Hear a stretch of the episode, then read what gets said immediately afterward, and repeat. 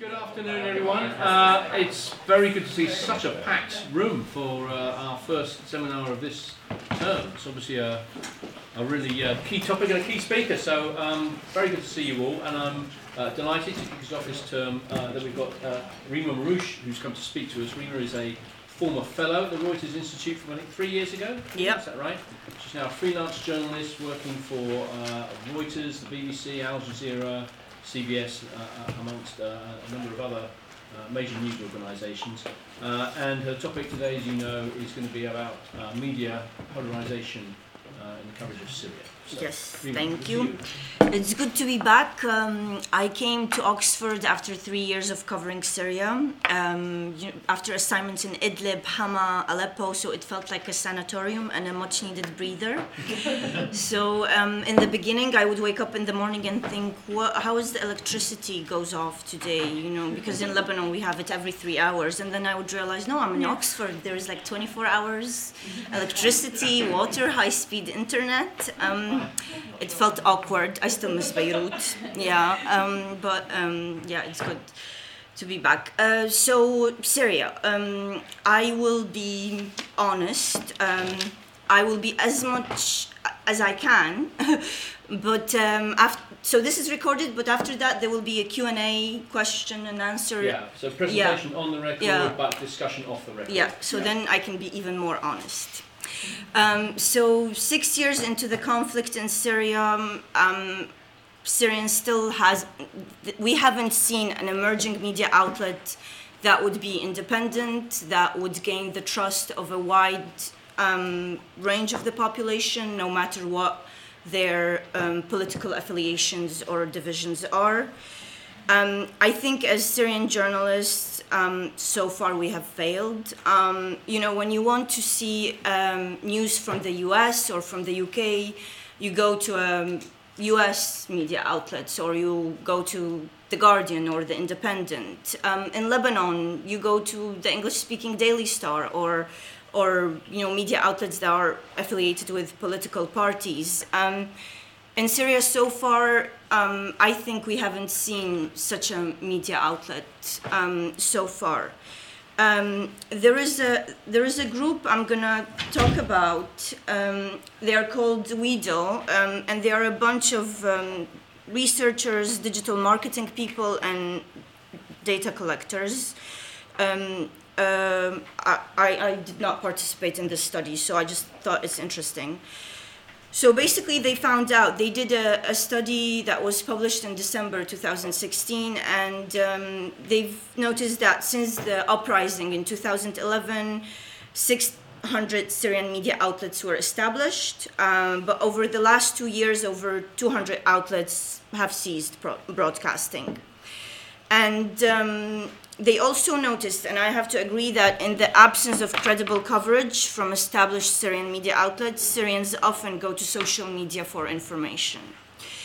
Um, Marc Lynch, who's a professor and one of the best known Syrian experts, um, he's a professor at George Washington University.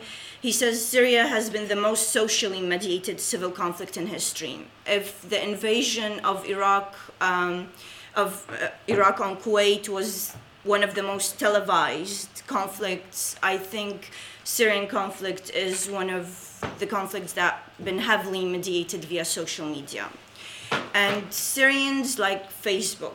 You know, in the Gulf, um, in the Arab Gulf countries, Snapchat is popular, Twitter is very popular in Bahrain, but for some reason that probably would require another research or a PhD degree that I don't have. Syrians like Facebook, um, and basically, um, um, there is. Um, everyone has a Facebook page in Syria. Uh, if you're a political party, um, militia, uh, you know, for everything there is um, a Facebook group, and I will talk about these groups later on.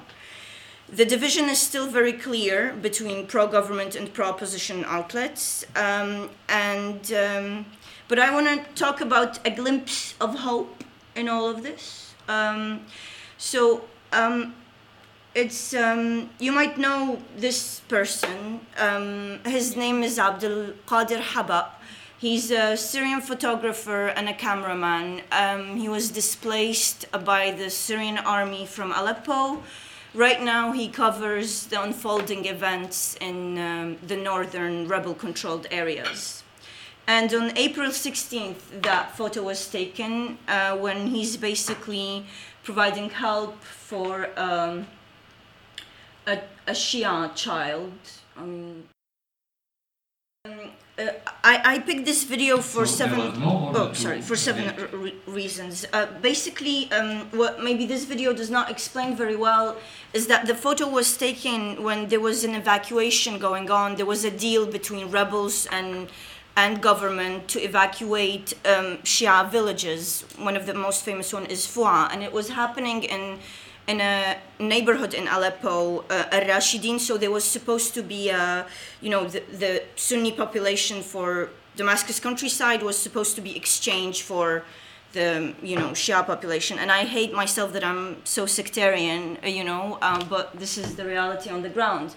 But um, Abdul Adir, and when the suicide bomb happened, and Abdul Adir, you know, acted like a human being and and across divides just you know did what he has to do and he continues doing that. And there are many people like abdul adir. But um, there are several interesting things about this video. I think it, it shows not only it talks about journalism at large. Um, first it was uh, shared on facebook by syrians the photo only it was shared on syrian groups um, then i've noticed that other people, not, not only Arabic speakers, started sharing it, and it was picked up by CNN first. Um, they did a short video, and then BBC and other media outlets. The fact that it's a video, it's not surprising. According to Cisco IT and networking company, 78% of the world's mobile data trafficking by two, 2021 will be videos. So, you know, this is the way we're consuming, and, and that's what I work on a video desk, so probably I'm not being objective, but um, you know, we, we put a lot of um, details into videos.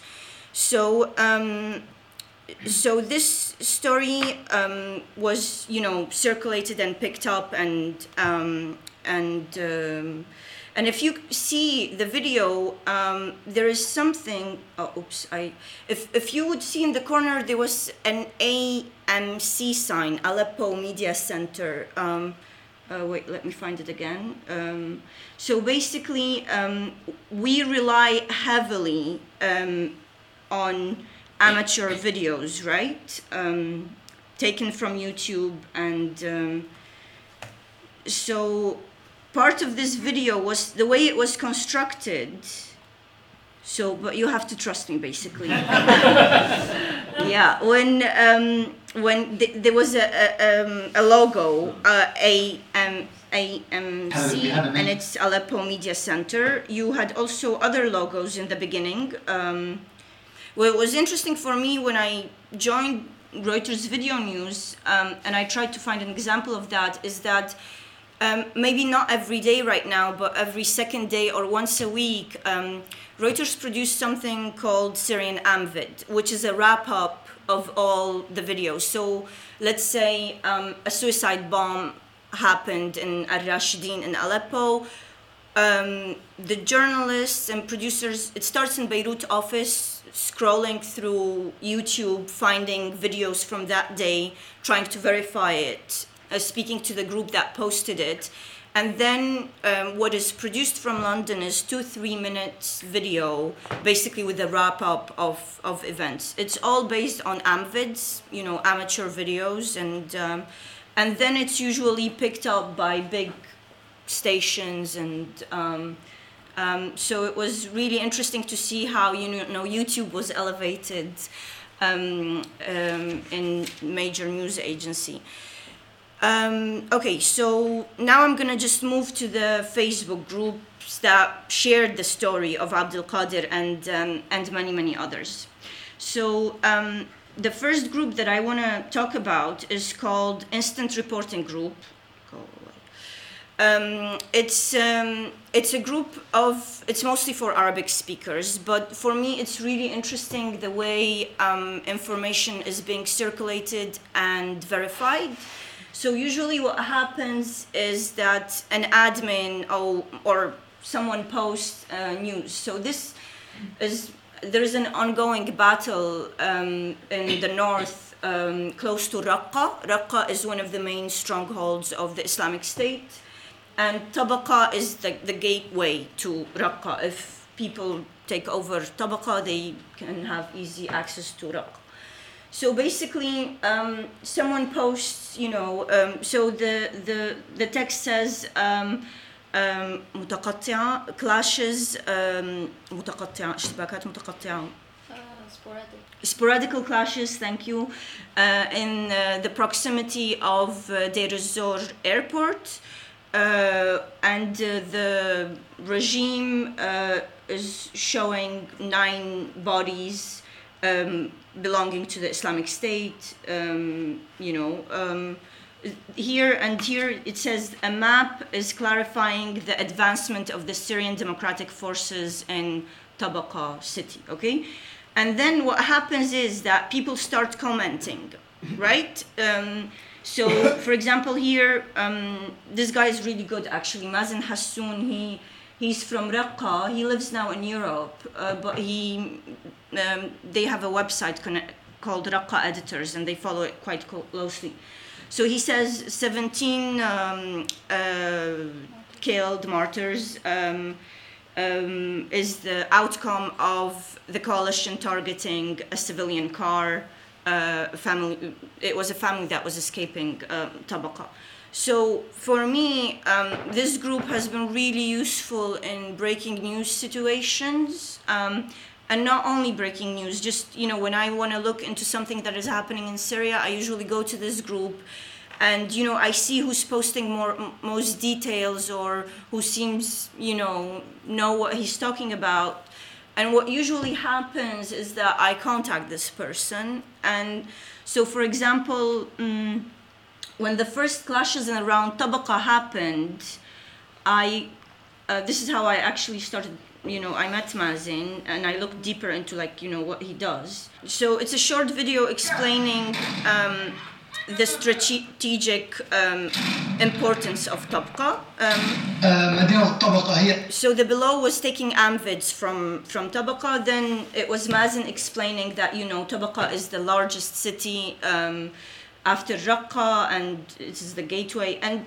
so basically his clip was aired on BBC Arabic as part of the bulletin, but I also decided just to do a short 59 seconds video for also social media platforms explaining tabaqa. So um, for Arabic speakers, I say join this group. For non-Arabic speakers, I don't know what's yeah, but um, maybe talk to someone who can, you know, just team up. Teaming up is always a good idea. So another group that I like, um, but not as much as um, IRT, is Tahrir Suri, which means um, Syrian liberation, and it also works, you know, um, in a similar um, in a similar manner. But what is actually interesting for me to see in these groups that it's not only pro opposition or pro government, you know, type of information, or they're actually saying, you know, a pro government source and giving the information. And there are more and more people joining these groups who are actually pro government, you know, who. So it's really that's why I say there is hope, you know, because people have a hunger for like solid information. They want to know what's happening.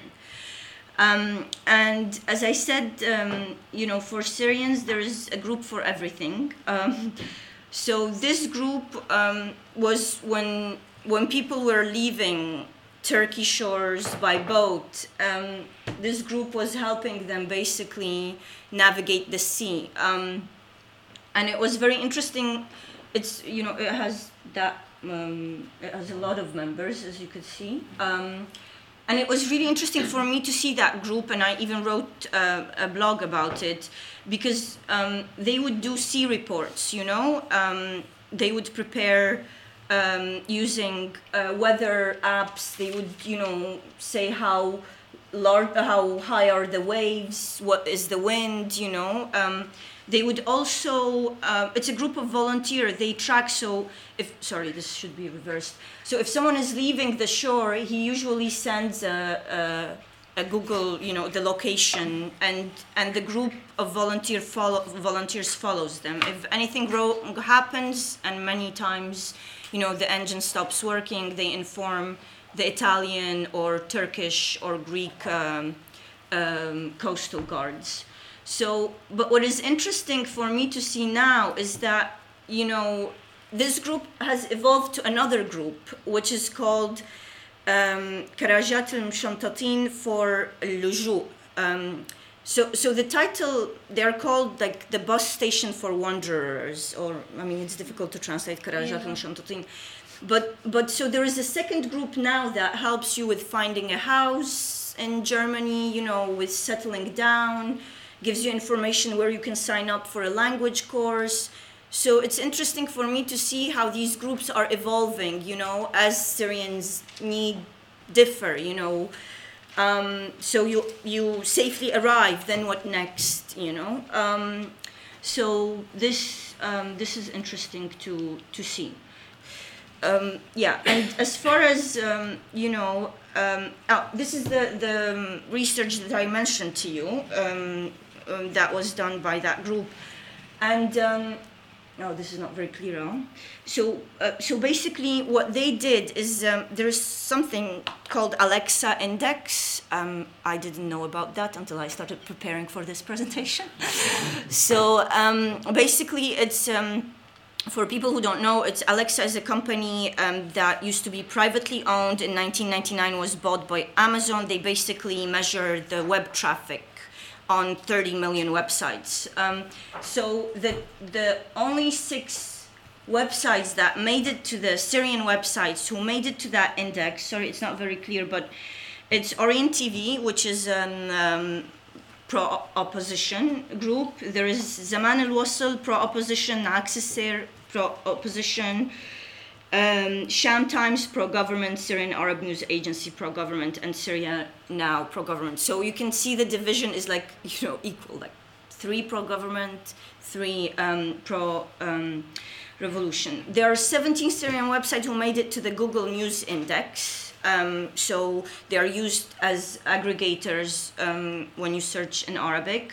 I picked top five. Um, Access Syr- Syrian News Agency, All for Syria, Syria News, and Enab Baladi. Sorry, top five. Um, and the same, it's very divided pro government, pro opposition.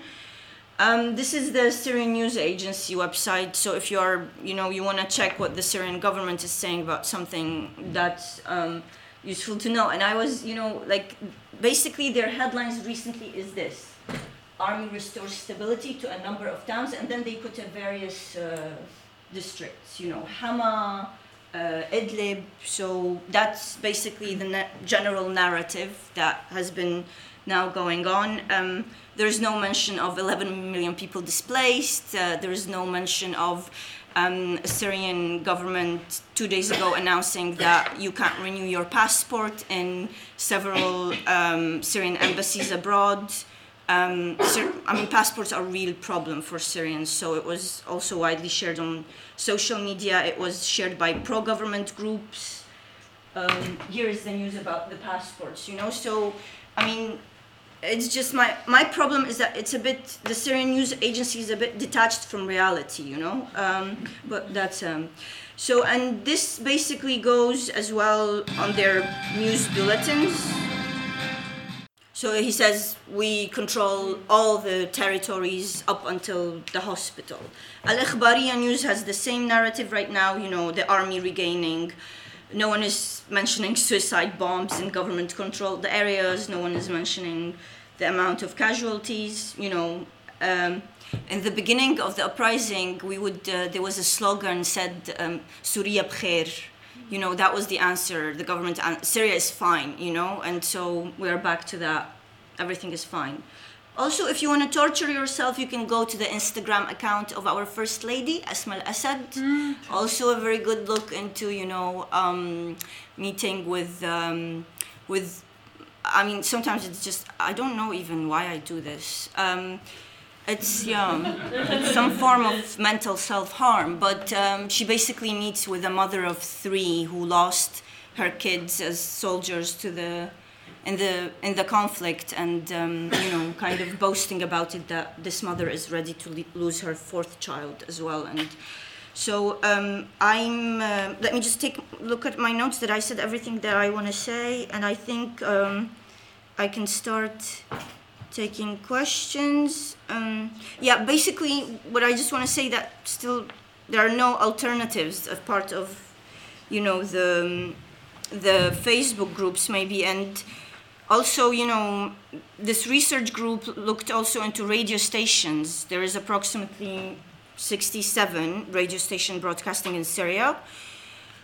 42 of which were established after 2011 and sadly they found out that the, the relative strength of radios um, is when they are backed by militia or supported by some form of political party you know that um, in syria right now even militias have radio stations um, um, so um, Islamic State has one as well, Al Bayan. Um, they basically attacked uh, a radio station of Anna. Um, it was a group of activists who had a radio station in Raqqa and took all their equipment and started using it to broadcast their own. Um, uh, Jabhat Fath al-Sham, the former Jabhat al-Nusra, also have they have their own radio station, Duat al-Jihad. Um, so um, yeah, it's interesting to see that they're so committed into media. Um, and yeah, I think I said everything. Um, yeah, and I'm ready to take questions. Okay, brilliant. Thank you very much indeed.